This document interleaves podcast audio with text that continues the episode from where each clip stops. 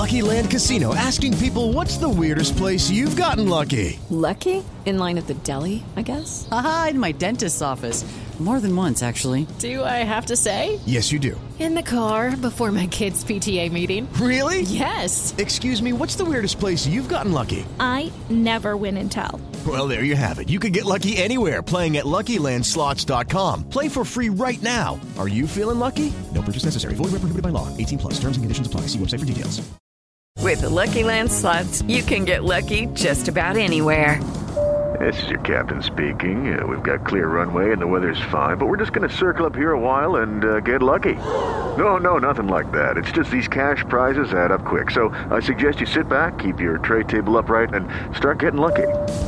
Play for free at LuckyLandSlots.com. Are you feeling lucky? No purchase necessary. Void where prohibited by law. 18 plus terms and conditions apply. See website for details.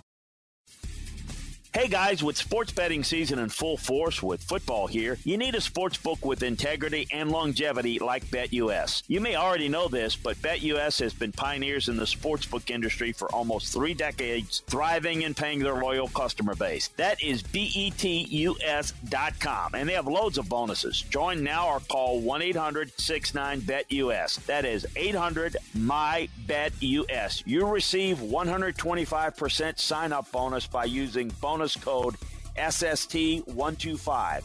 That's SST125. They have re up and referral bonuses. Also, BetUS is known among America's favorite sportsbook for lots of reasons. Bet on team and player props, loads of NFL futures, UFC matches, PGA golf, live betting on most sports. The online casino has hundreds of games. The racebooks has all the horse tracks. They have every bet type imaginable. Follow my lead and get your phone, online, and sports betting partner with integrity and longevity like I did. BetUS. You bet. You win. You get paid. Bet US.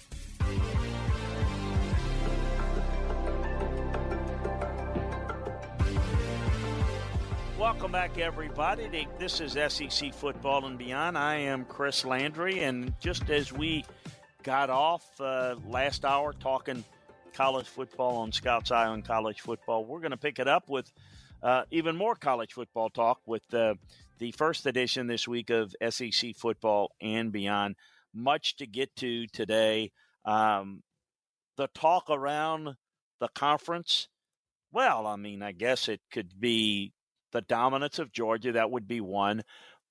But in the world of negativity, where everybody tends to look at the negative thing first, it's about Florida and the negativity with Dan Mullen and his situation, uh, what's going to happen there. Dan's not going anywhere, but uh, what is it going to look like um, next year, so on and so forth. So, a lot to get to there.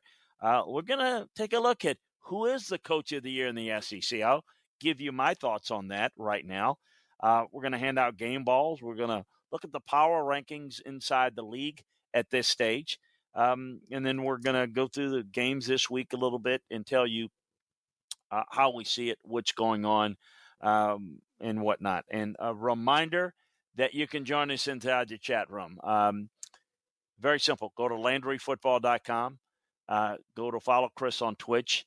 Join us in the chat room. Ask your questions uh, and we'll have it uh, all for you there. Um, we um, appreciate um, you joining us. A reminder that you can get all the detailed film room breakdowns over at LandryFootball.com. Uh, that's where you can get all of our information and the detail that's a little bit more than we can get to here. Also, a reminder that uh, you can find all of our podcasts at LandryFootball.com. So, very easy to go there. You'll want to get the podcast. Go to LandryFootball.com, search it out. Yes, we've got one for the SEC, the ACC, the Big Ten, the Big 12, the Pac 12, Scouts Eye on college football nationally, Scouts Eye on pro football. Um, we've got Alabama A&M. We've got a lot of podcasts, so you can check them out. Very simple. Just go to LandryFootball.com, and then it'll tell you when you click on it. It'll tell you in the little notes before where you can sign up to get it dropped for you.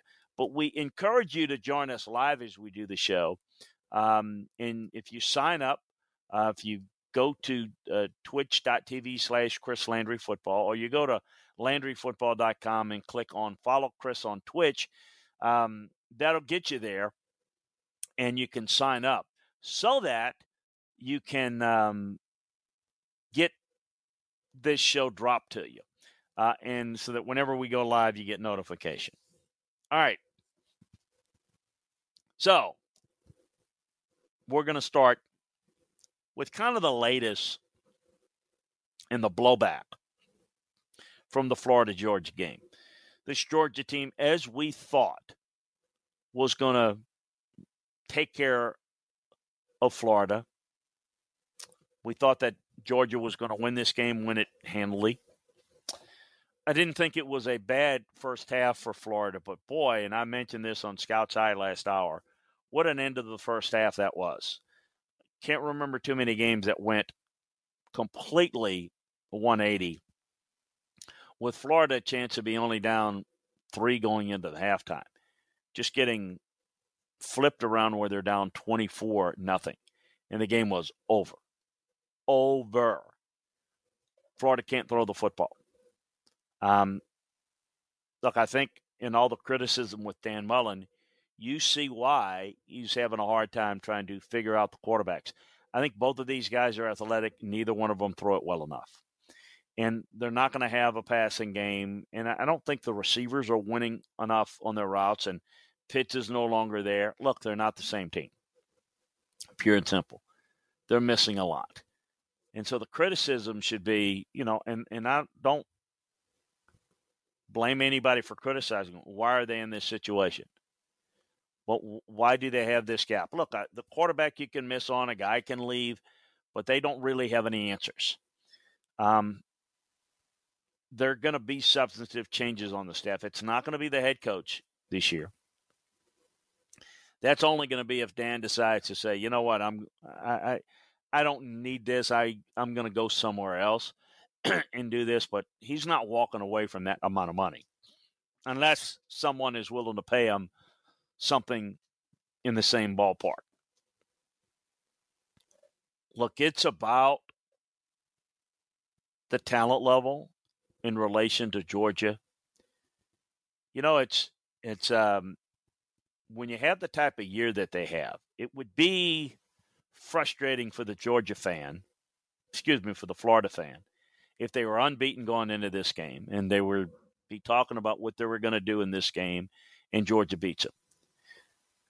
You can look at it and say, we're not rec- recruiting at the same level of Georgia, and we got to upgrade that. There's kind of a a, a standard, and and then there's certainly an understanding of where they are and where they need to be. But then when you have games like you know they're four and four, you you you have you lose complete traction, and you get out coached against LSU when you can't make defensive adjustments. You get clearly out coached against Kentucky, and you know Kentucky doesn't have the overall talent that you have, but they're better coached. You begin to start look and poke holes in this short coaching tenure of Dan Mullen. How good of a coach is he? Staff's not very good.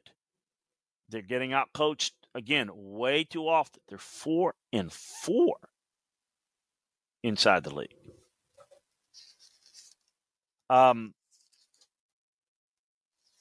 the talent level, the recruiting, is led to much consternation and discussion and trouble.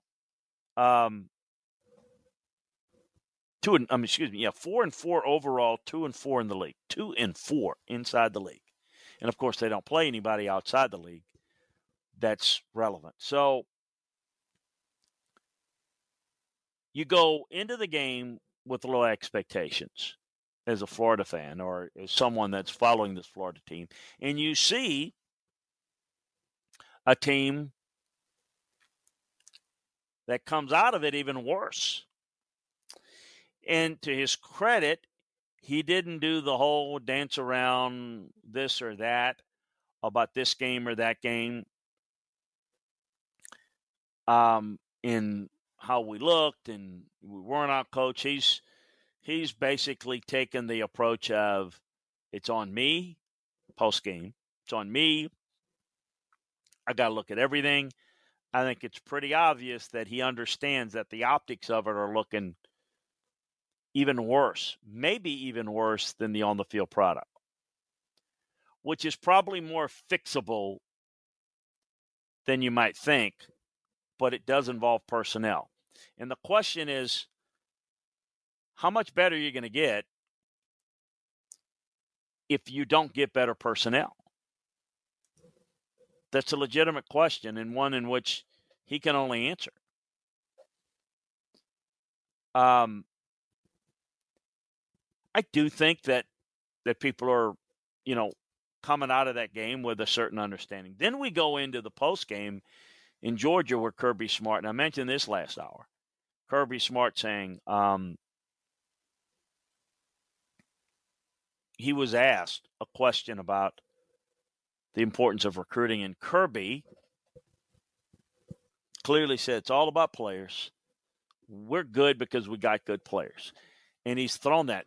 And it's the exact narrative of kind of, without saying it, Dan Mullen's always been about it's about me, it's about my superior coaching. It's that's how he's kind of presented it to be.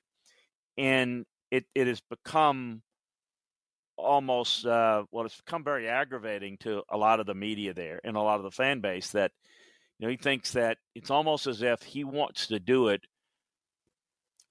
with a lesser recruiting acumen to prove how great he is as a coach.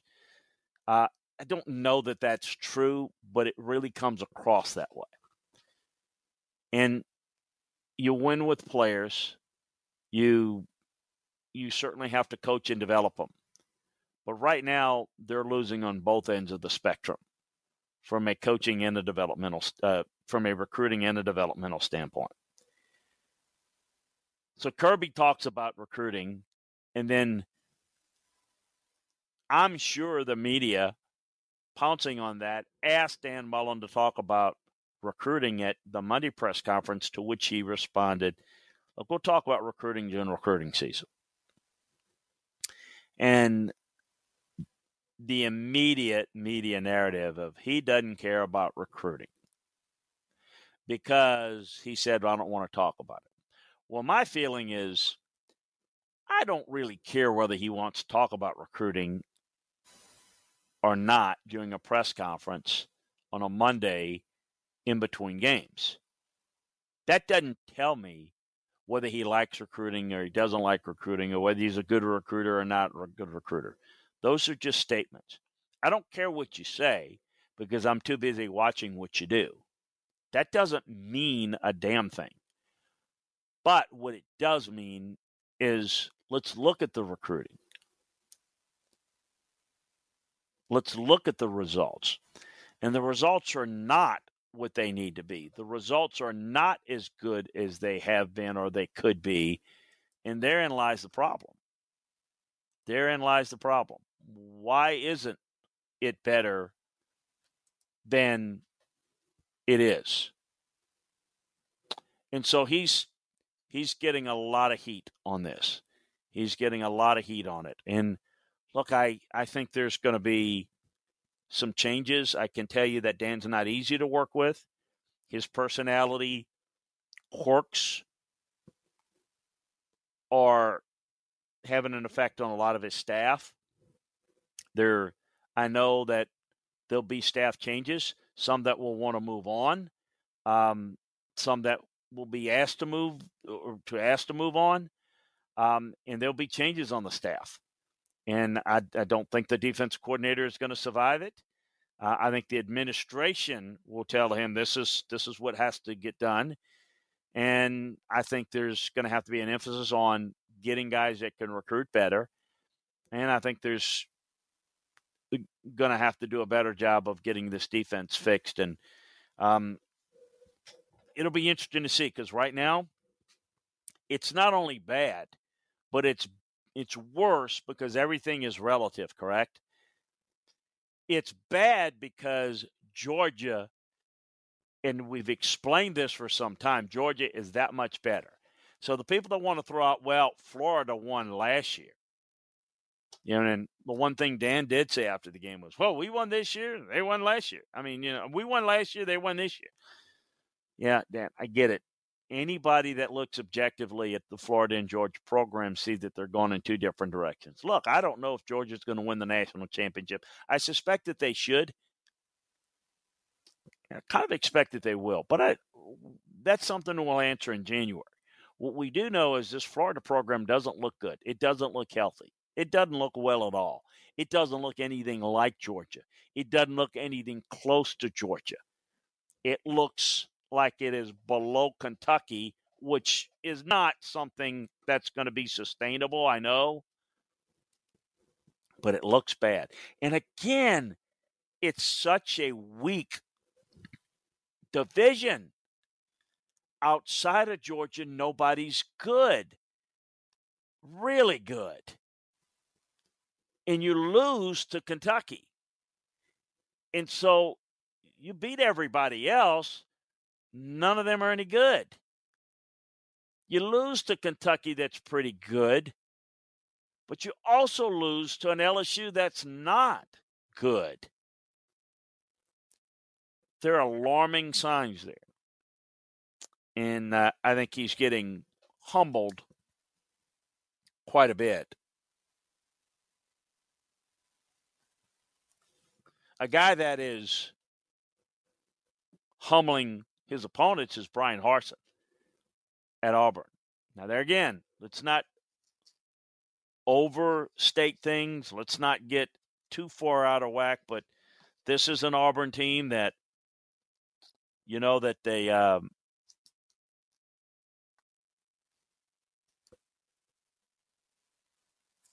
lost to Georgia, but the Arkansas game really um, was impressive. And started to get them on the right track. Had the bye week. They come out against Ole Miss, and did they outplay Ole Miss? They really did a good job. Defensively in the red zone, they cleaned up against the reps, and they ran the football well. Um, outstanding performance. Uh, to me, SEC Coach of the Year. Let's see how they finish.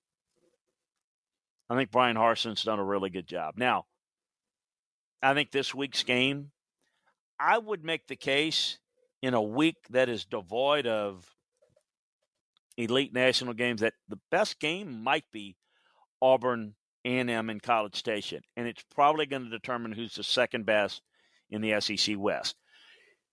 A&M's got a bye week to prepare, and they're at home, so edge there. But this is this to me, Bryan I think it's Bryan Harsin, and if, if he stumbles a little bit, then I think he goes to Kirby Smart. I think Kirby's done a good job. Yeah, they're talented. They're very well coached. If you look at everybody else, yeah, Josh Heupel's maybe done a little bit better than people might say. They're going to end up six and six. You know, it's not a great year. Um, you, you know, I, I you, the look of Ole Miss and Lane Kiffin's done a nice job there, but – spot the quarterback. And quite frankly, there wasn't anything, there was a sliver that separated Ole Miss from Tennessee and Ole Miss from Arkansas. so I think that what, what Bryan's done has been outstanding. So I think it's Bryan. I think it's Kirby. I thought I think this this week's game is going to be outstanding. More in the breakdown in a second. Ole Miss defense is not It's got limitations, not as good as it has been. So um, let's take a a look. Uh, I want to um, invite you to join us in the chat room, and we will uh, break down all the games. After I break down all the games and go through the power rankings, we'll get to your questions. I do want to tell you about our good friends at BetQ uh, QL Daily. Do you feel like the last one out when it comes to sports betting? Don't know where to start? Understand where the market is moving, which smart bets are out there, and have fun listening while you're at it. BetQL Daily, sponsored by FanDuel, is the must listen show for sports bettors and sports fans alike. They're a great listen. They're fun, they're informative, very helpful for those that are looking to bet on games. Host Joe Ostrowski, Joe Giglio, and Aaron Hanksworth serve up wager entertainment, the sports talk you love, and the betting insights you need each weekday. Find out where the market is moving across all of the week's biggest sporting events. Miss out on earlier games? BetQL Daily has you covered there too, with recaps from some of the biggest recent moments in sports. If you're not sure where to start with sports betting, start with BetQL Daily, presented by FanDuel. Listen weekdays, 9 a.m. to noon Eastern on Audacy, Spotify, or your favorite podcast app. Just three games left to go for the SEC schedule. Vanderbilt excluded. Six of those 14 games uh, six of those 14 teams took the week off to prepare for the final stretch of the season. So let's take a look at things. I team of the week, no doubt's Auburn. Um, it really wasn't as close as people think. Auburn really controlled that game and dominated in the red zone. Um, I, I, think they're really, really good, and I think they kind of showed the separation between them and Ole Miss. And I think now it's about, as I said, Auburn and A and M for who's the second best in the West. Um, pretty clear. It's Georgia number one, Alabama number two. I would go with Auburn right now, and then A and M, but I think that could flip with a win by A and M this week. Then I would throw Ole Miss, Kentucky, then Arkansas, Mississippi State, then Florida. Yeah, Florida at nine, then Tennessee, LSU, and then the really bad boys, bad and like you're bad. Missouri, South Carolina, and Vanderbilt bringing it up. Game balls this week. Tyler Badie um, did a good job. Will Rogers, quarterback at Mississippi State. Zakoby McClain, Auburn was outstanding. Nolan Smith, Georgia. Uh, Harrison Mevis uh, from Georgia, uh, from Missouri. Uh, Colby uh, Wooden at uh, at Auburn. LaQuinston Sharp played well at center for Mississippi State this week, and then I thought the freshman Trevin Wallace of Kentucky, the linebacker, did a good job. So let's get into um, the games of the week. And then again, if you got any questions, we'll answer it in the mailbag segment. This Auburn team looks really good.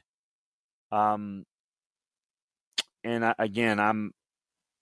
You can look at this game and say that Matt Corral had a rough night, but, and I do think he's getting worn and injury prone, but or, or injury riddled, not injury prone, but injury riddled. But this Auburn defense saved the day down the stretch with a number of key stops against Matt Corral. And they got some big time plays to get out with a win. Um, I'm curious to see where Auburn ends up in the initial rankings, number 12 in the AP uh, poll following um, the the afternoon's action, and so you're going to have a 12, 13 ish type matchup. We'll see where they're ranked in the polls um, in the, the playoff rankings, but we're going to see two top 15 teams, I would think, in a really good matchup. That's, uh, look, Auburn, we can talk about them being in the mix. If they win out, obviously, um, they're in pretty good position. Uh, A&M's already beaten Alabama, whereas Auburn has got uh, one conference loss. Um, A&M has got two losses. Um, so uh, we look at them and say, what's going to happen uh, in the matchup as we look at it? Uh, I'm trying to trying to get my hands on it. So Auburn is three and one, six and two overall. Um, Texas A&M obviously has the uh, loss to Arkansas and a loss to Mississippi State. Now they do have the win against Alabama. Alabama's going to have to lose one. Now we're looking at Auburn with the one loss. Um, you know, and they're they're three and one inside the league losing to Georgia. But certainly, if they can win out, uh, they will have an edge over Alabama.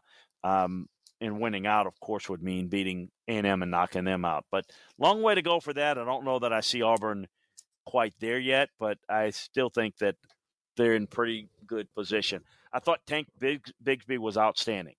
Um, I thought Bo Nix was outstanding. I thought, you know, Bo was, you know, 22 for 30 uh, two rushing touchdowns. He's playing very, very well. That's coaching. You see a team getting better and better. That's the one thing we told you and felt about was how Bryan Harsin, well coached team, wherever he, he's been, he'll do a good job coaching and developing and uh, really, really good. Um, I thought Bigsby reemerged with his best outing of the year. He had 140 yards. Um, was outstanding. They were played with a lot of confidence. They were physical. I think that Mike Bobo's done a great job with them. I think with this offense as a whole, just a really, really good performance. I thought Zakoby McClain on defensively was all over the field from his linebacker position. Had a couple of sacks as well, at 10 solo stops, 14 tackles, uh, three quarterback sacks. Just outstanding, outstanding performance. Um, really playing well in SEC play. So, um, you know, I, I think this linebacking corps is developing as something really, really good on the plains. Uh, I thought Oscar Chapman did a really good job. He averaged 56 yards a punt on three punts, no returns. That's huge in terms of field position. So, um, really, really impressive. They get it. It's the little things that I see that are positive on the plains that we've not seen under Gus Malzahn. The use of the tight ends, the improvement is the blocking schemes up front. Look how much better the route running has become with the receivers. Didn't we tell you? Didn't we tell you when everybody was throwing dirt on Bryan Harsin? What are you doing? Firing a receiver coach? That's why, because the guy's not a very good coach. And they moved on from and they're a lot better in terms of route running. Now, they're not real talented. That's not a strength in their team, but they're better coached now. Uh, I think that says an awful lot. I think the, the biggest thing that's impressed me is they're running the football best. Um, better than they have. They ran the football for 207 yards, 14 years old. runs came in the form of first downs. Um, you know, they they didn't run the football in their their first two wins in the league very well, but Bigsby ran it well. Uh, Shaun Shivers only carried it once. You're not getting uh, much, you know, uh, play outside of uh, Bigsby at the running back position, but I think they're run blocking better, and I think they're really – attacking the line of scrimmage well Bigsby is, and that's a huge difference in um, what they're able to do. And it's really setting things up and slowing down the pressures to allow Bo Nix to make plays. Um, Anders Carlson missed a 43 yard field goal. Um, I, I, that whole unit wasn't really good. Some mistakes on special teams need to be cleaned up, no doubt. Uh, the defense is doing its job. They don't allow the big play. Um, and I, I, just thought that uh, now uh, Casey Kelly had a really good game, made some big plays. Um, that was a little bit out of norm for them recently, but they found an answer. Really good performance. Uh, Derek Mason's doing a good job. This is this is a well coached team for Ole Miss, as I mentioned. Um, you know, I thought they struggled in the red zone. I thought that Auburn did a good job containing Matt Corral. Um, I thought Chance Campbell played pretty well on the defensive side. I thought Luke Altmyer did some things when he was in the game that was fairly effective. Casey Kelly, I mentioned, was outstanding. Jahcour Pearson did a really good job. Um, and I, look, I think Corral's a gutsy guy. I think he's a gutsy performer. Um, you know, I, I just think, you know, Auburn was the better coach team here. They're more sound fundamentally.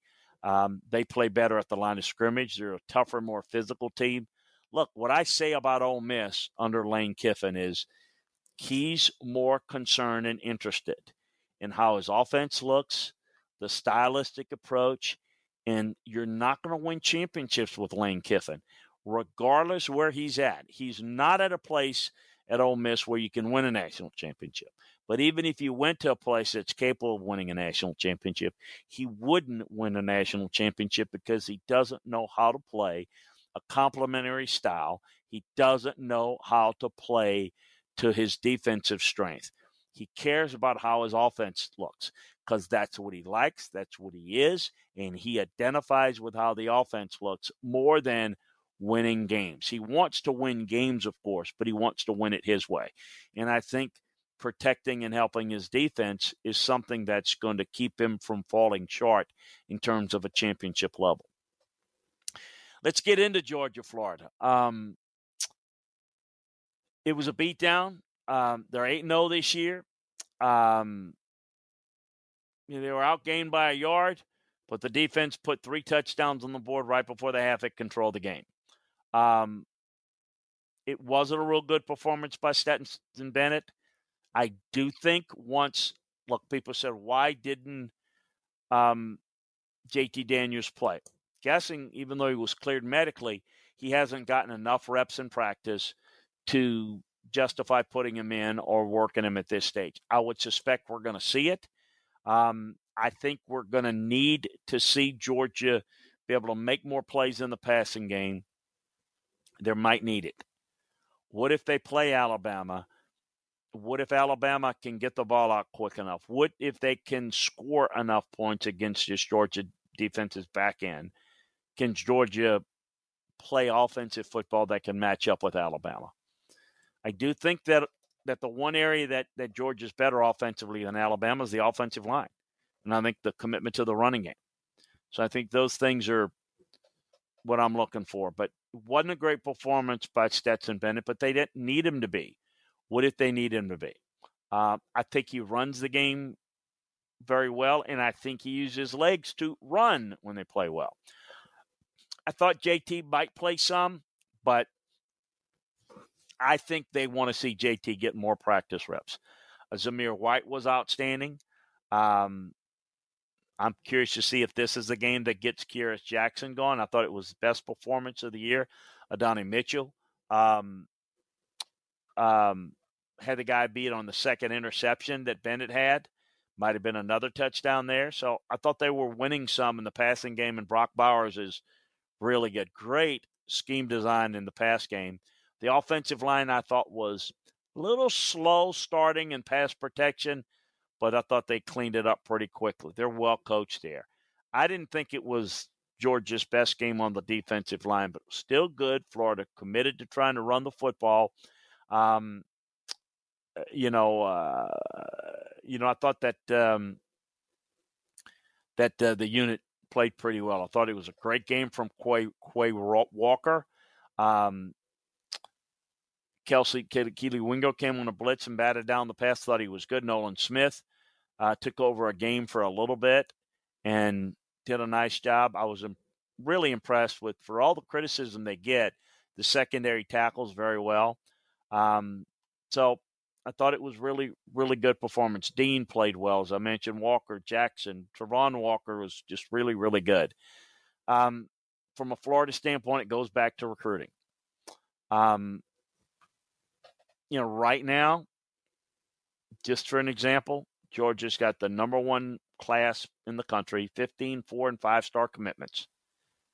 Florida has 13 total commitments, no five stars, just five four stars. Not going to beat them that way. You're not going to outcoach Florida. And, um, you know, um, it's going to be interesting to see where this goes. The other thing I will say in defense of Dan, he doesn't have a quarterback that can win in the passing game. Neither one of those guys throw it very well. They throw it to the other team more than than than you obviously want. And that's going to be a problem. So those guys can run it, but they're not real really successful. In fact, probably the better decision maker of the two is Emory Jones. So look, the, the criticism should come with why don't you have a better passer? And uh, that's a fair one.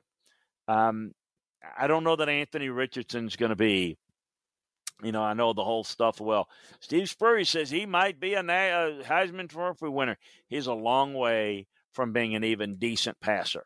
I don't think he'll ever be good enough to be a dual threat guy to be that good, but he's still young. Let's see.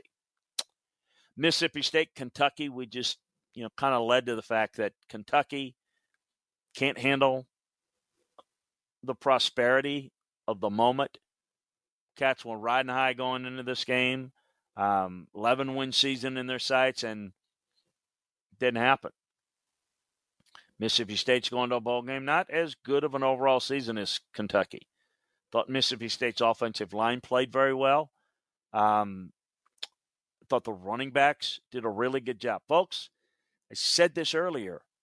Maybe Mike is getting it. They ran it 35 times. Um, really impressed with that. Now that it got some sacks and some scrambles in it, but really good job running the football. Let's let's do some of that. Um, I thought it helped against some of the blitz pressure. Really, really good job. I thought the receivers were outstanding. Thought they did a good job getting open, um, really making side adjustments, which is an essential part of what they do. Uh, I thought the quarterback play, Will Rogers, was outstanding. Just about as good as you can play. So uh, really, really impressed. Defensive line did a good job. Um, I thought they played their best game, certainly the best since NC State. Um, you know, um, I, I, think that um, that they really did a good job against a very good offensive line from Kentucky. So very, very impressed there. On the second level, I thought the linebackers did a good job. Steve Robertson did a very good job. Jett Johnson, Nate Watson, I thought did a really good job inside uh, with their run fits. Um, they really put a lot of pressure on Will Levis and made him uncomfortable. Um, I thought the secondary did a good job. Um, the rotation was good. It's mainly due to their front. I don't think they run quite as well as you you'd like them to, but I thought they did a pretty good job overall. Um, not a not a good special teams performance. Um, you know, I thought they did. They they really potentially cost themselves there. I thought overall, though, a good performance. Really good performance by State. Kentucky, um, for their standpoint, where was the defense? Okay, it was a poor performance. Um, they were out schemed there. I thought that um, that Rogers really tore them apart. It was 36 to 39 passing, 344 yards, and they were able to get it done. They were kept off balance. Um, because they ran the football. That surprised them. Uh, Marks ran, Dillon Johnson ran effectively. They they were out of position, and they dropped a lot. And look, the front didn't defend with their base set as well as they needed to against this run game. Really good job. The turnovers, again, something we talked about with Kentucky when they were winning but not impressively you can't have the turnovers. Kentucky jumped out to a 10 nothing lead. They had a 74 yard punt return by Josh Ali and a 41 yard field goal. Okay, uh, but they couldn't get anything done offensively. Uh, it was the turnovers that took away scoring opportunities. So I think Kentucky had opportunities to score and stay in this game the entire game. But on Kentucky's first two drives, Wan'Dale Robinson appeared to beat his man deep. Might have had a touchdown on an accurate ball. Levis underthrew and was intercepted. Then you go to the end of the first half. Kentucky was getting ready to go and take a lead, cut it down to 14 13. Um, Ali was wide open, was overthrown. So a couple of missed opportunities there. Then Levis later on that drive threw an interception in the red zone, trying to get it to Cummings. So it was turnovers and missed opportunities on offense that killed them. Um, more than just great defensive play by Mississippi State, which was good. Uh, Chris Rodriguez fumbled a handoff exchange. Um, the Bulldogs punched it out and make it a two-score game. Um, look, it's it's it's going to be interesting to see. Um, look for Kentucky, how the narrative changes. Losing to Georgia is expected. Um, you know, beating Mississippi State was something that I think was expected, but tough on the road. Um, now, you know, Kentucky's got to win out, go 10 and 2. They got Tennessee. That could flip their game in a very, very negative way. They've got to finish strong. Um, nine and three preseason everyone would have signed up for it. Nine and three now, not all that good when you consider the weakness of the league. Missouri got it done against Vanderbilt, wasn't all that impressive. Much needed victory. Vanderbilt's two and seven. It just Missouri won. Not much there. It wasn't impressive. Connor Bazelak was the story. Um, you know, the Hail Mary pass at the end of the first half was enough to give Missouri the lead going in the half. And not for that throw, I, I don't even know if he's playing in the second half. Um, hit Chism. Bazelak went 21 for 27, 173 yards, one interception, 6.4 yards of passing attempt against Vanderbilt. Drinkwitz likes this guy. Um, I think they were close to seeing somebody else, though. Um, I thought they were going to play Macon a little bit more, but you know uh, the run defense is an awful problem. Vanderbilt rushed for more yards on Saturday against Missouri than it did in its first four conference games against Georgia, Florida, South Carolina, and Mississippi State combined. They had 256 rushing yards. It, it just it, it allowed at least Missouri's defense has allowed at least 250 rushing yards to each and every Power Five opponent they face this year. Uh, really, really poor performance. I thought the key again was Tyler Badie. Um, Badie is is he's everything. 254 yards and 31 carries and two touchdowns. Without him, they don't win the game. Without him, they lose to Vanderbilt. Um, he's the next line of backs with Rountree and Witter. He's really good. Missouri is also a sloppy team. They play poorly. They're not real good, but they're sloppy too. Um, they miss plays, miss receivers downfield. Again, the quarterback's not playing with confidence. Um, they got Georgia this week.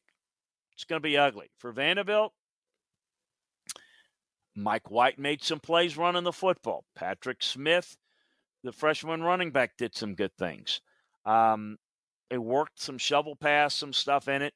Pretty good. I thought the front seven, not all that bad of a performance. They played hard. Um, but they made dumb mistakes like the end of the first half. Um, the failed fake field goal. Uh, special teams, that's one area you need to be sound. They're gone all the way from good to fair to bad. They were probably the difference in the game. In addition to the failed fake punt, uh, there was a block punt that nearly gave Missouri a touchdown. Uh, Harrison Smith, who's had a big leg, um, reduced to a rugby style punter, and he's just not done a whole lot. A bad start, which continues to plague them. Um, the Chism was left wide open down the sideline for a 25 yard game. And then, of course, you know what happened prior to halftime. And Vanderbilt can't throw the football. There's no passing game. Yeah, they'll throw, there's still three touchdown passes, but they're just flips to little shovel passes. Not much there. Um, they couldn't defend Tyler Badie. That was the difference in the game. It's as simple as that. So, in the end, not really good performances. This week, as I said, you've got Missouri, Georgia. We'll break it down on Thursday's show, but you've got Missouri, Georgia, which will be a bloodletting. I'm curious to see Mississippi State, Arkansas. Arkansas's had a bye week. The plan that they're going to have for Mississippi State. Curious with that. Intriguing game. I'm curious for Tennessee, Kentucky. How will Kentucky respond? Will they let it get out of hand?